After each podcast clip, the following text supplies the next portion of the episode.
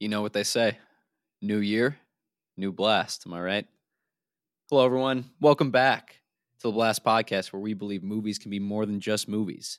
This year, and this podcast specifically, we're excited to really dive into movies from a blast colored lens and focus on what makes a movie going experience special. Before we really dive in, here's a new word from our sponsor. For those that don't know, this podcast is actually just a tandem piece to an app I've been building for just over a year now. The Blast app gives film lovers an opportunity to not just review a movie, but tell their story with a movie going experience. There's an element to the app that will allow users to review and talk about theaters the same way they talk about the movies they watch. I think the theater plays a big part in the entirety of a viewing experience, and I want to make sure that the element of the app is incorporated before launch. It's the final stepping stone, really, to the development phase. And once it's complete, the app is complete and we'll be ready to launch. But if you want more updates, please, please, please sign up for our newsletter at blastmovies.net.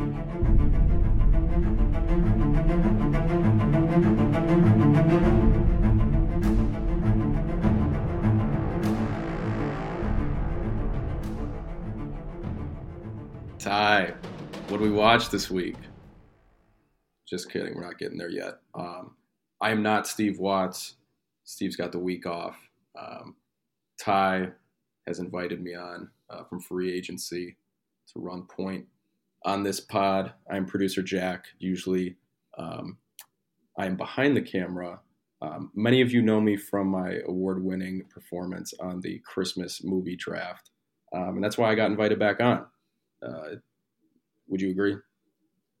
You're killing it. Yeah, I mean, I can tell you are just absolutely pumped to be on this pod. Seems like you really did your homework and are ready to run point the rest of the way. Right, right. I've got a ton of notes, um, and just to let you in on a little uh, inside baseball to the to the viewers, um, this is like our sixth take of just the intro, um, so it's going really well. Uh, but we're gonna keep it rolling. Um, obviously, Ty talked about at the the top 2024 being a new year for Blast content um, and kind of tailoring that strictly to Blast. And uh, I wouldn't call it a pivot, but just more so honing in on um, Blast values um, and getting that going in the right direction. So, you want to speak on that a little bit more? Not a pivot, more so a reframe. I want to make it clear that the content and the content structure really isn't going to change. I still want to talk about new movies. I still want to give updates on movie news. I want to keep doing brackets. I want to bring back the stock market. I want to do all those things, but I want to make sure that it's not just about the objective, the how technically sound is this movie. I, I want to stay away from that because what makes this movie special to me and what Blast is all about is the subjective, the intangibles. What did I learn? What did I feel? Has this changed anything for me? That's what makes a movie special. That's what keeps the producer jacks of the world watching movies, the ones that only watch 10 to 20 movies in their entire lives, but have some kind of special connection to a few. I want to I want to dive into that stuff because at the end of the day when someone downloads Blast, it won't be because they want to grade a movie out of, you know, a 10 point scale. They want to talk about that awesome story they had when they watched it with their mom and dad. Like I want to talk about that nuance going forward. Right. Um, and the podcast structure really isn't going to change a ton. Um, we're really just expanding on, again, uh, those blast qualities and values uh, that we want to keep pushing out. So, for example, you know, how we start every week with what we've watched in the past week. Um, usually we're kind of flying through that and getting, you know, to the, the movie of the week that's been released. But now we really want to expand and give more thought and detail into um, all the blast experiences that we're having uh, week by week. And by we, I mean Steve and Ty, because like Ty said, I think I watch like two movies a year. Um, but spoiler alert, I did bring one to the table. I watched one two weeks ago, a new one, um, and I'm excited to talk about it. Wow, uh, let's let's just dive right in. Producer Jack, right, yeah, God, we're, just, we're rolling. I'm pretty sure this is a movie I recommended to you because I've understood the producer Jack archetype of a movie that you like. Is it some form of heist movie? Is it cool? Is Mark Wahlberg, Matt Damon, or Ben Affleck in it? You know, I, I I'm starting to figure out the pockets, and I recommended a movie called Widows. Did that happen to be your one watch? Surprisingly, too, you named three actors. None of them are in it, but I would now add Daniel Kaluuya to that list. I had um, a feeling you'd say that. Let's hear about it. I'm adding him to it because, you know, I would say Get Out is, you know, where he became a star. have not seen that. So, like, me talking as a Kaluuya fan is um, just not a lot of substance there. But, anyways, Widows. Went into it, no idea what was going on. Um, Ty just gave me a rec. Uh, I was watching it some random Saturday night with a buddy. Um, just needed a movie rec and didn't know anything. Went into it. I thought it was a slow burn, to be honest. I was sort of digging it the first, honestly, like hour and a half. I'm like, okay, there's a couple cool scenes here. Um, I really love Kaluuya. Um, the beatbox scene, we can go into that a little bit more. Um, the bowling alley scene, those are kind of the two um, chop scenes from Kaluuya that uh, really stood out to me. Um, and it is funny too. So, you know, I would say the last half an hour I sat up on our couch and was just locked in, glued. Uh, but talking to Ty afterwards, I missed so many um, nuances of, of movie making um, that obviously a schmuck like me just wouldn't pick up on. What was it? It was the um, the tracking shot when Colin Farrell's yes. in the car or Brian Tyree Henry. Right. As I'm watching it, I'm like, okay, this is cool, and I've never really seen this in a movie. But you know, Ty comes back and uh, we catch up on this, and he's like, dude, the, the tracking scene that's an all timer. I'm like, what? Yeah, it, was, yeah, it, was, it was fun. Um, but yeah, it was a great wreck. I again, those last 30 minutes, I don't want to get into spoilers, but um, it's what a blast movie is all about. I was just locked in from that point on. Um, and we can kind of get into the, the nitty gritty of things. But uh, when did you see this movie again? The year it came out. This was funny enough, well before Blast, well before I wanted to make an app. This was back in my script writing days. Uh, me and a buddy, Colin, we did a like 45 minute YouTube video of our top 10 movies of the year think it was yeah 2018, and in his top 10 of the year was Widows, and because of the way he explained the movie and just gave all types of praise to Kaluuya, I went back after that uh, review and watched it on my own, loved it, and then just shelved it for the next what six years. And I don't know what made me want to recommend it to you. I think the heist element and just loaded cast, like an easy watch.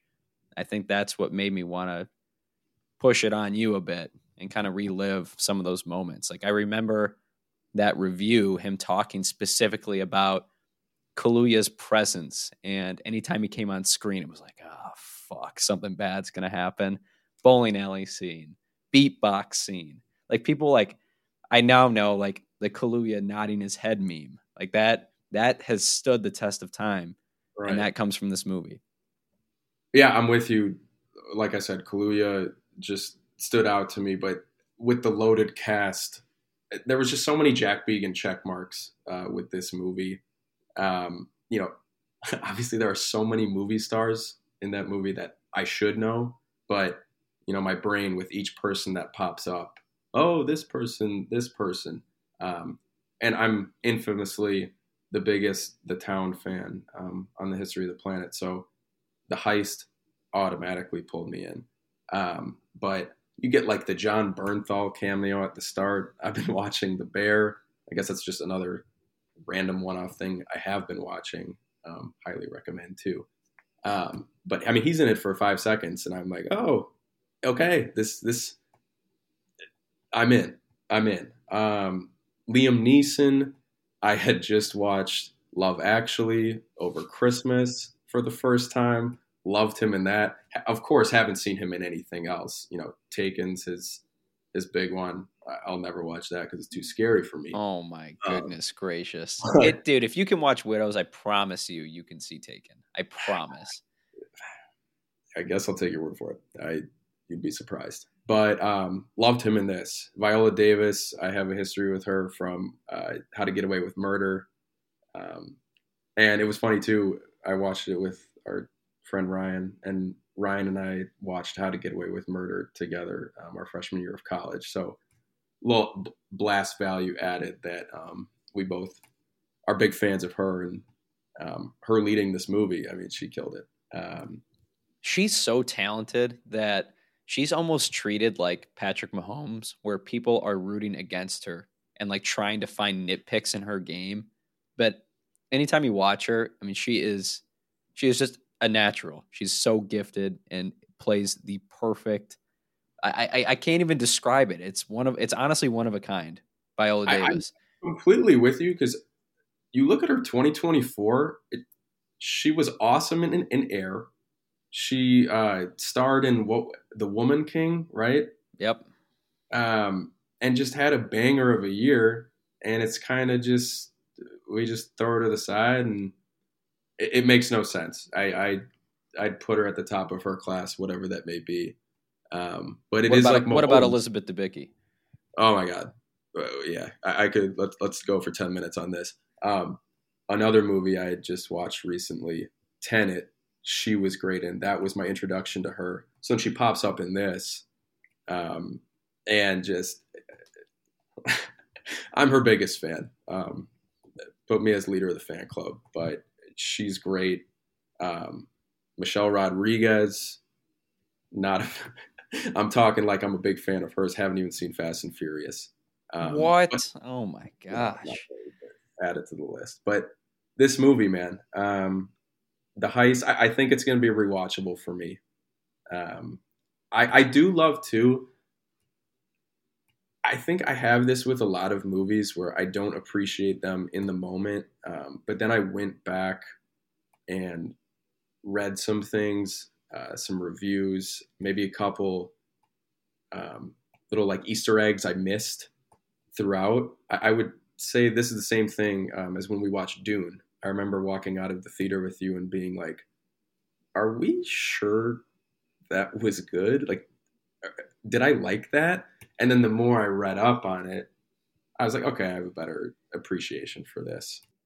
And some of those are weird too, is when you have to do your homework and really sit down and think about it, the appreciation that you develop almost sometimes like trumps an immediate love for a movie.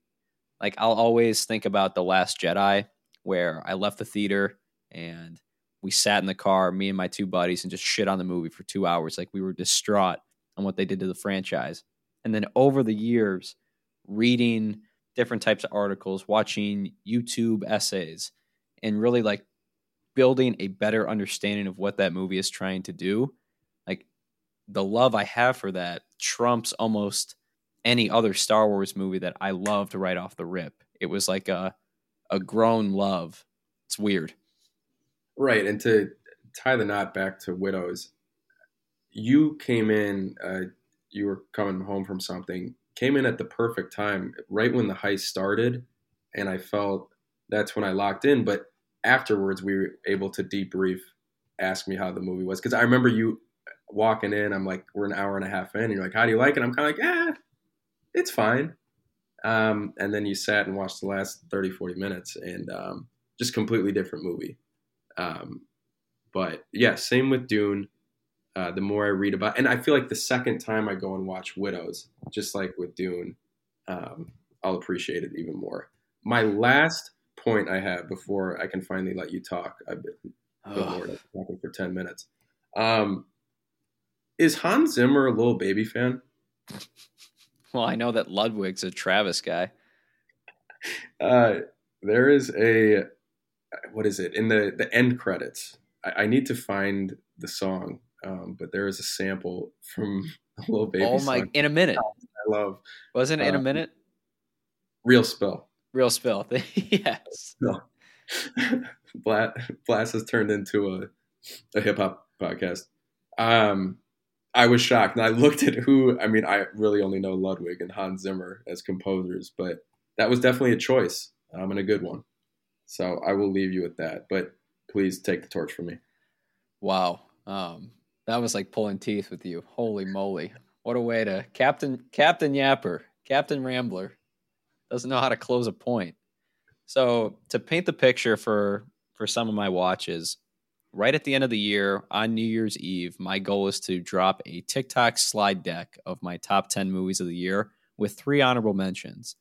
And I felt the Christmas slate of movies had some absolute bangers. And I just knew after 2022, I missed out on Babylon and everyone ripped me in half on TikTok. It's like, all right, I need to go see a couple movies before I make this list. I started that off going on Prime because I had the apartment to myself finally, and I got to sit down and watch a couple movies. One of those being Saltburn. So I watched this alone in the middle of the day, and all I knew about it was it's got the new Joker. I always mispronounce his name, Barry. I'm gonna say Cohegan the whole time, but I think it's Keegan. It's a Keegan. it's a tough one. Is it Keegan? I think Keegan. Ugh, I, I don't know. It's kind of like it's like the Killian or Cillian Murphy thing. I, it's going to be like that his whole career. So I apologize, but um, it's him and Elordi, like two up and comers that are going to be sharing the screen for the next 25, 30 years, and both of them bring it.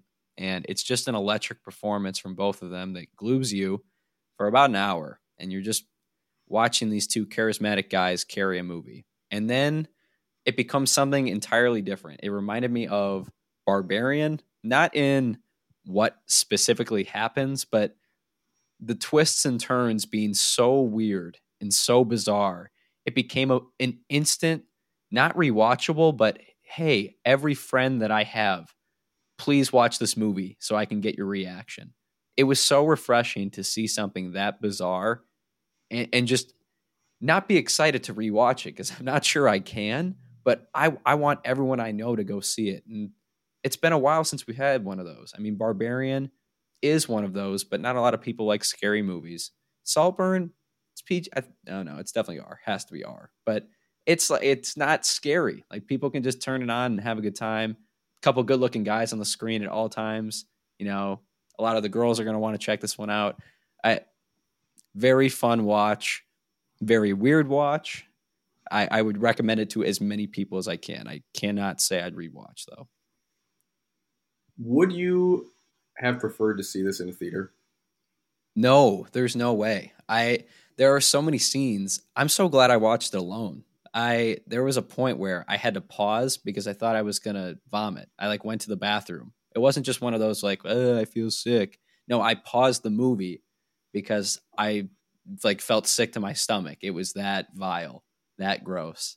Oh god, just getting getting the willies thinking about it. But um, there's no way I could have sat in the theater with 30, 40 plus people and experienced that. It would have been a completely different experience.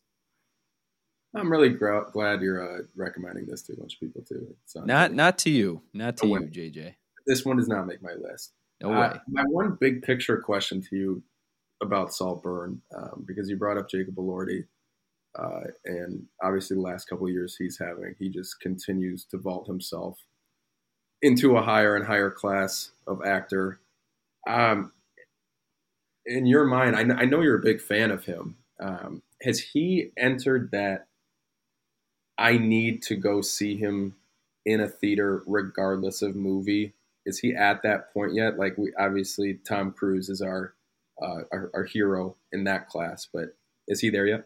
No, he's getting there. I, I'm trying to think of the comp for you to kind of help you understand this, but he is that gifted. Let me put it that way.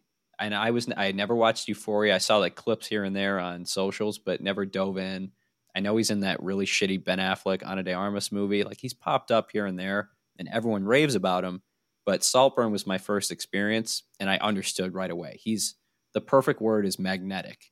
He is he is the glue of the movie, and I think I'm guessing that's how it is for Euphoria and anything he's in.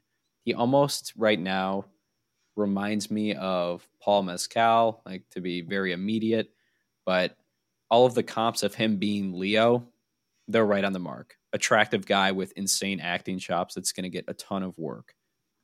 The only kicker is he's very selective. It's not a Tom Cruise or a Mark Wahlberg or a Dwayne the Rock Johnson thing where they're trying to get a bag and go play Iron Man. He's he's being very careful about the projects he picks, and I don't think those projects are going to bring everyone. They're not going to bring the jacks of the world to the theater. They're going to bring the dorks like me.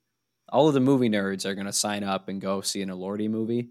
He's not in prime Leo territory yet because those aren't the projects he's going for yet. Got it. Would you say then? I think of Chalamet as a guy that's kind of on the Leo path. Would you Chal- Chalamet has broken through. He's he's picking projects where everyone wants to go see. Wonka, Dune, those bring people to the screen. But you know, Beautiful Boy, Call Me by Your Name. I think that's where Elordi is right now. He's showing he's got the chops. Now it's about project selection, and maybe he doesn't want to be big blockbuster guy, and he wants to save the mid-budget movies that we've been missing for the last twenty years. I, I don't know, but he has he has the chops, he has the gift, he has the charm. It could happen. if he eventually goes big budget, if you're his if, if you're his uh, his guy, his right hand man, what are you telling him to do? Is it a superhero? Is it a sports movie? Like what, what's his first? I know he's he's a huge name, but breakthrough to the masses. Oh boy. I would definitely caution him from joining the the Marvel train before it crashes. And I have a I have a bad feeling the DC universe that James Gunn is building is going to come crashing quickly. I think that it will not work. Not because it's not good. I just don't think I think the fan base is too split right now. I think his best chance would be to pop up in like 2029 Batman Part 3 and he just plays a kick-ass villain. I don't know who, maybe like a younger version of Scarecrow, like a nuanced take on Mr. Freeze, but like show he's got the chops, but be in like a a grittier, not campy, not goofy superhero movie. I think I think that's where he shows off. Let me give you a quick movie take here. Um, you mentioned Scarecrow. I think Elordi's got a little Cillian Murphy in him, um, and I could totally see that. That'd be awesome. And you know how big of a Reeves fan I am, so Wow, I'm so smart. I it's it's interesting. Like I'm trying to think of another one for you. Like Joel Edgerton has been, I would argue, a top 15 acting talent for the last 10 years. He's done some great work, but in very small movies like Warrior, the MMA movie, It Comes at Night, The Gift. He's great, but he hasn't had that one project that catapults him. But there's rumors he may play Harvey Dent in Batman Part 2. And I think if he takes that role and gets it, it's the Joel Edgerton show and he's up there with Taryn. But like I guess that's my point is Elordi needs that he needs the Harvey Dent. He needs the Mr. Freeze. He needs that that kind of role. Well, the DCU talk uh, is a perfect transition into, I wouldn't say uh, your favorite movie of 2024, but uh, give me the rundown on Aquaman 2. This is so frustrating because it's kind of like a family tradition every Christmas. All right, we have a movie dork in our our family. Give us a recommendation and we'll go see something. I could not recommend Iron Claw in good faith because of how soul crushing it is. And we'll unpack that. I definitely want to talk about Iron Claw. But the whole family seemed to want to watch Aquaman 2. That's the way they were leaning. It's like, all right, let's give it a shot. Yes, the DC is crumbling and falling apart. This is the last movie in the DCEU. But James Wan directed, and he directed the first Aquaman, and it was really fun. I had a great time. Like, let's let's give this a shot. I like Patrick Wilson. This whole buddy cop thing could work with Momoa. It doesn't. And we sat down, I'd say about 40 minutes into it. Nothing has happened. It's just really cheesy, bad jokes. It's just, it's like the worst kind of MCU movie, but in DC, like colors. It's hard to explain, but so frustrating. And for the first time, maybe ever, I turned to my mom and I asked, I'm so sorry. Do, do you guys want to leave? Like, I, I feel bad. I didn't even want to sit through the rest of the movie. And that never happens. So just left a sour taste in my mouth. The DC really just fell flat in its last year of the, the DCEU. We had The Flash, which was one of my worst of the year. We had Blue Beetle, who cares? And then Aquaman 2, arguably the worst movie I've seen in probably five, six years. Can you remember the last movie you wanted to walk out of? Yeah, um, I can. I don't know how I remember this. Maybe because it's ingrained in my memory. But Batman Begins in 2005. What? Yeah. Um, I was five years old, and JJ, to give you a better idea, I think if you watch this movie right now, you wouldn't be able to make it through. You'd get a little scared. In Bruce Wayne's origin, he like falls into a well and a bunch of bats fly at him. And I was scared shitless, five year old me, and I was with my mom. She turned to me, she's like, Oh, do you want to leave? Like, yeah, let's go. And we left 10 minutes into Batman Begins. At the time, Batman Begins is PG 13. What other movie came out that's PG 13 in 2005? Star Wars Episode 3 Revenge of the Sith. I could not see it in theaters because I walked out of Batman Begins. My mom was worried I would be scared of Star Wars. So I didn't get to see the greatest Star Wars movie ever made on the big screen because I was a weenie in Batman Begins. I hate to say it, it's that's on you. You set yourself up for failure. It was my fault. I still it still haunts me. I was just talking about it with my mom the other day. Like how it's my fault. Like I I vividly remember that like walking out of Batman Begins and the next theater over was Revenge of the Sith and I was like peeking through the like line in the door and you could see Obi-Wan and Anakin fighting on Mustafar. It's like, "Oh. Oh wow." But nope, I couldn't see it until it came out on DVD, where I went to Target with $20 and bought it. And then I watched it at home. How sad. Swing and a miss. Um, to give you a lens into five year old JJ, uh, I wouldn't have even made it into Batman Begins. Um, I used to be the kid that uh, just being in a public place, we would about we would go walk through the little hallway to get to the screen I wouldn't even make it halfway. Just tears. Just start crying. I mean, I, I we could be seeing Barbie and just I hated the noise. I hated how loud it was. Um, you were always a loser. Interesting. Right. Yeah. It really it just kind of carries on. So yeah. So you didn't uh, see you didn't see SpongeBob the movie in theaters? I didn't even watch SpongeBob growing up. So Holy no. shit! Okay, let's just move on. I'm gonna get angry. That's ridiculous. Um, but no, Aquaman two, probably yeah, the worst movie in the last five six years. Easy blast grade of F. Easy bl- easy movie grade of F. Just shit. Poor DC, because start of the year you were so high on the Flash, and that being, I mean, and honestly, it's Tom Cruise's fault that he built that movie up.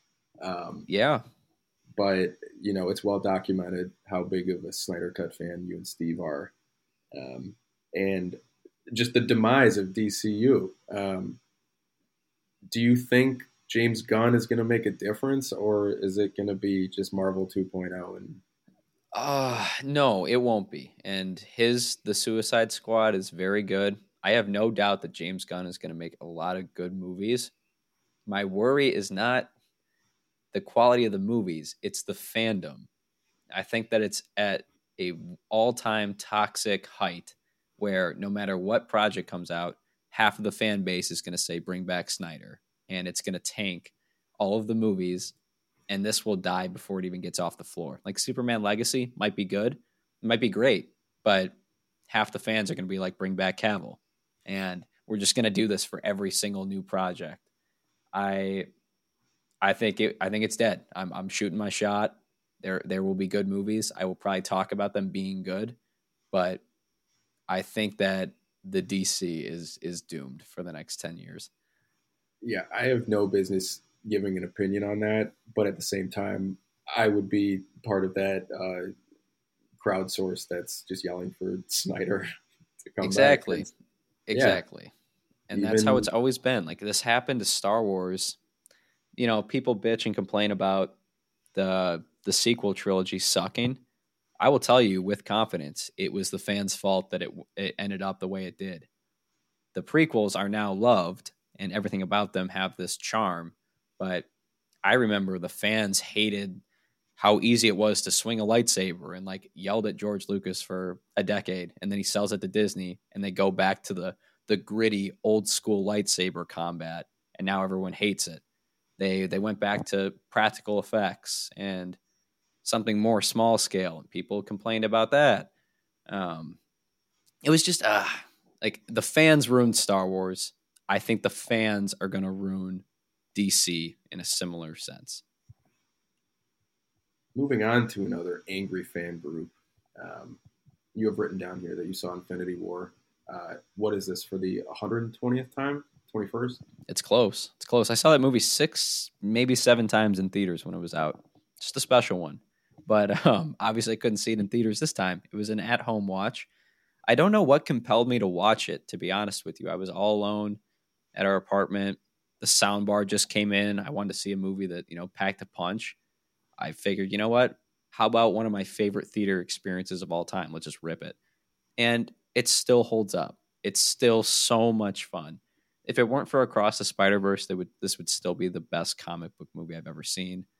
And I think what was special about this at home watch it took me back to all of those theater experiences, like my heart pounding during the Battle of Wakanda. I smiled seeing Chadwick back on the big screen, like Cap's entrance, Tony suiting up with the nanotech, all of the little beats, like Thanos remembering Stark from 2012's Avengers, like all of those th- all those memories, all those feelings from those theater watches were coming back.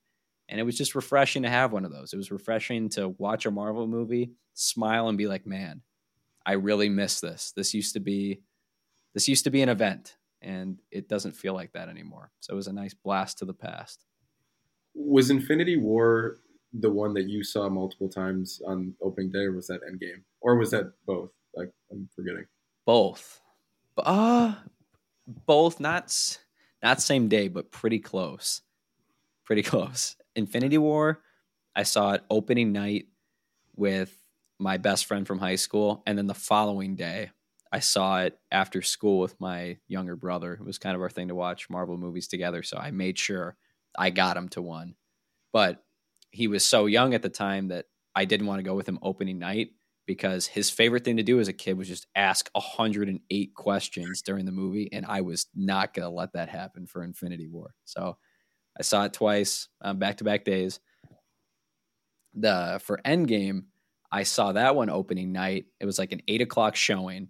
And then I got back home and drove. I it was maybe yeah, it was 24 hours later exactly. I saw it with my girlfriend at the time, like 40 minutes away from my campus with her.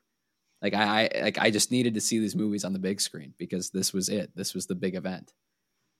It is wild how you your Marvel fandom, it's like two different people because all you talk about is just how locked in you were during their heyday, and now you could give less of a shit about any Marvel movie that comes out. I don't, I don't uh, see him anymore. It's just because it's so distasteful. I it should have ended after Endgame. It's how I always felt. It was the perfect ending.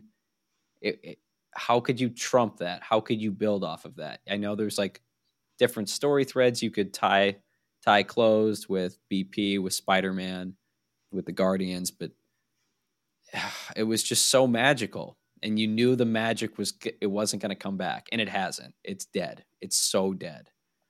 Uh, yeah, my big picture question that I was going to ask you because we had Barbenheimer this summer, um, and there was definitely a lot of weight to that. You could feel it, even the, the casual moviegoer. But with Endgame, it just felt like for weeks on end, you know, the theaters were packed. You were getting recommended to go see it, even if you weren't a Marvel person. I mean, in all honesty, I, I didn't even see Infinity War until after I saw Endgame. Oh wow! I went and watched Civil War and Infinity War after uh, Endgame. I think like the weekend after with a couple buddies. But um, do you ever see just because the movie landscape is so diluted now with streaming, um, and you know the theaters are coming back a little bit. But do you see an endgame cultural phenomenon happening again to that magnitude, or is that just completely gone? No, and I think Avatar is the only thing that holds that kind of weight, like big IP that could bring you know a billion dollars with a snap of the fingers, but to have an event where if you didn't log on to Fandango the the second tickets were available online, you weren't getting tickets for opening night. There we'll never have it where you remember exactly where you were for the first teaser trailer and it gets 35 million views in two hours. Like that is over. I, I I don't know if another big studio can manufacture like 10 years of magic and do this all over again. Star Wars, dead. Jurassic Park, dead. Avatar on its way out probably has two, three more movies, but doesn't hold the weight of an Avengers or even like a, a DC thing. I the short answer is no, that is over. But as far as like the event of going to a theater, I think that I think how it will change. There will be a crazy course correct. Let's say in 15, 20 years where we have just milked all of these big IPs for as much as we could. And it's finally time to bring back these mid budget movies like A Few Good Men, like Rounders. And those become quote unquote mini events where just a flock of average moviegoers want to go see a $50 million panic room, you know, a, $50 million, you know, Rounders too. Like it, something small. I think those will become mini events, but a big grand scale like Endgame, no, that's that's one that's once in a lifetime. I'll let you uh, dig into this next one, but I wanted Top Gun Maverick to be Endgame esque, um, and it had its moment, but uh, it definitely didn't reach the heights. I think it deserved it though. It was about as special of a movie theater experience as you can get and it makes me a little upset that Top Gun 3 is going to happen because Maverick was so perfect. I mean, what a great way to come back to that franchise after 35 years and stick the landing in every way. But yes, Top Gun Maverick is in my watches of the week. And obviously, I didn't see it in the theaters, but this one is special to me because my dad is the one that got me into movies in the first place. And he's not even a big movie guy, but he showed me all of those all of his favorites from the 80s and 90s, the Few Good Men's that I mentioned, Armageddon, Top Gun, um, Carlito's Way, like all his favorites. And it's very rare these days for him to go to a theater and love a movie. Top Gun Maverick is one of those movies. And he'll, you know, text me every now and then saying something like, talk to me, Goose. He'll he'll he'll drop a little Top Gun nugget here and there. But my mom claims that once a week, once every two weeks, he's got Top Gun Maverick on in the basement. It is his ultimate rewatchable movie. And I was home for Christmas break. It's 10:30 at night. My dad usually goes to bed at like 8. He's an old guy. And he comes downstairs and asks me, "Hey, do you do you want to watch Top Gun Maverick?"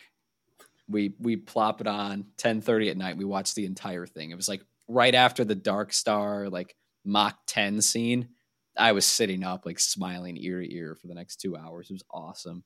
We uh we hugged it out at the end of the at the end of the movie. He went up and crashed after that, but I mean we had the lights on at like 11 p.m. just locked into Maverick. So it was just a a good watch with pops. Oh, this is nothing new for you considering another movie that you've seen over a hundred times. I, there was a stretch where you watched this every day uh, for weeks on end. I remember I remember specifically having um, for my birthday. It was you, me, a bunch of our Marquette buddies, and before we went out, I required everyone to sit down and watch Top Gun Maverick, and we did. We watched Top Gun Maverick as our pregame for going out for my my twenty second. I really hope this pod gets a ton of listeners uh, because that's just that's a story that you want to tell people. Um, it's pretty cool. Amen. Great story. Hey, you know, over the years, you know, I used to be like a closeted movie dork, but now it's I I'm proud of this. I wear it on my I wear it on my sleeve, man. I don't care. I love telling these stories. Just embrace it. Um, to wrap this thing up, uh, let's really end on a high note here. Um, your last movie on your list, The Iron Claw. Uh, I have no notes on this. Please take it away. a high note is a very interesting way to put this, Jack, because yes, it was a great movie. It cracked my top five of the year. But good Lord, the movie does not end on a high note. It, this is the saddest movie of the year. It's one of the saddest movies I've ever seen. It, there's not much more to say to it. I saw this one alone. Shocker, as I seem to watch all of these movies alone. But went to the theater for this one. It was packed. It was a really cool theater about like 20 minutes from our place. It's in the like Bayshore Mall, like second level of that mall. Um, it's like paired up with an arcade, but very small but big screen, like small theater, big screen. And it was me and a bunch of families. So a bunch of dads in the theater as I'm trying to paint this picture. And you know, the first 30 minutes of this movie is just macho, just a bunch of brothers loving each other, all about family first, putting their brothers before everything, and trying to make it in professional wrestling. Then it just takes a very, very, very dark turn, and terrible things start happening to this family as it crumbles. Um, and with each tragedy, I'll call them tragedies, start to happen there would be like a new dad four rows up going, God damn it. Fuck. Like refusing to cry or be upset, but just be distraught at every bad thing that happens in this movie. And I was definitely one of those guys. I wasn't audible, but in the back corner, just shaking my head, like, God bless it. This is so sad. So the movie ends on just an ultimate tearjerker. I'm trying to fight the tears so bad. Um, but the second the credits rolled, I was afraid that everyone was gonna like pop up and see me crying. No, everyone stayed sitting down, and it wasn't like one of those where everyone's talking to each other. Just silence, and everyone is trying to compose themselves before getting up. Finally, get up, walk, walk out of the theater, and now I have to walk down a flight of stairs too in front of all these people and get to my car. I'm trying my hardest to hold it in, I open my car door, I take a deep breath, and just start sobbing. Like it was just built up emotion from this two hour just torture chamber, thinking about my family, how much I love them, how it's my number one priority. It always has been. Don't want to lose sight of that. Like called my called my family, like texted them, I love you guys so much. Um, just very just heart wrenching movie the only time I've ever felt like this before was watching a movie called The Champ as a kid.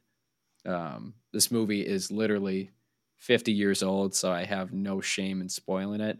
Father son relationship, dad's a boxer, dad dies in his final fight, and the kid is just distraught. Uh, all I could picture was my dad um, dying in the ring for some reason, and seven year old me started just walloping away. I couldn't stop crying because I didn't want to lose my dad. And it felt like this. This is what Iron Claw was to me. I think I might watch the champ tonight. That sounds great. Please don't.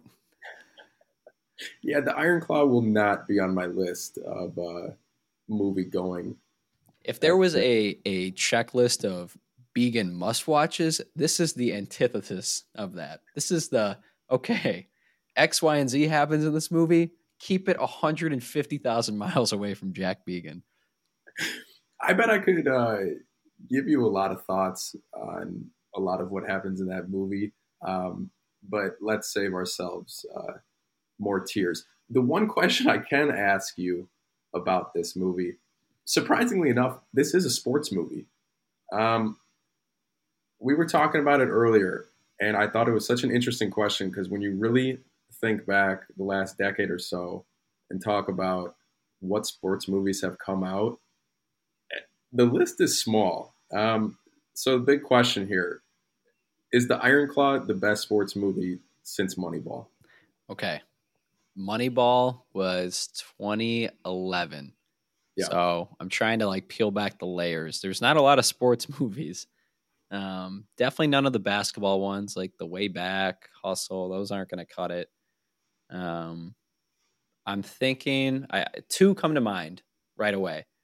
Uh, the first Creed, I think, still is better than Iron Claw, and I would also take Warrior, which I mentioned earlier in this pod, the MMA movie with Joel Edgerton and Tom Hardy.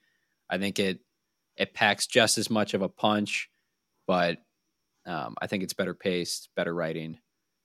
I I think I would lean those two over Iron Claw. Was Southpaw post Moneyball? Yes. So it might be 2010.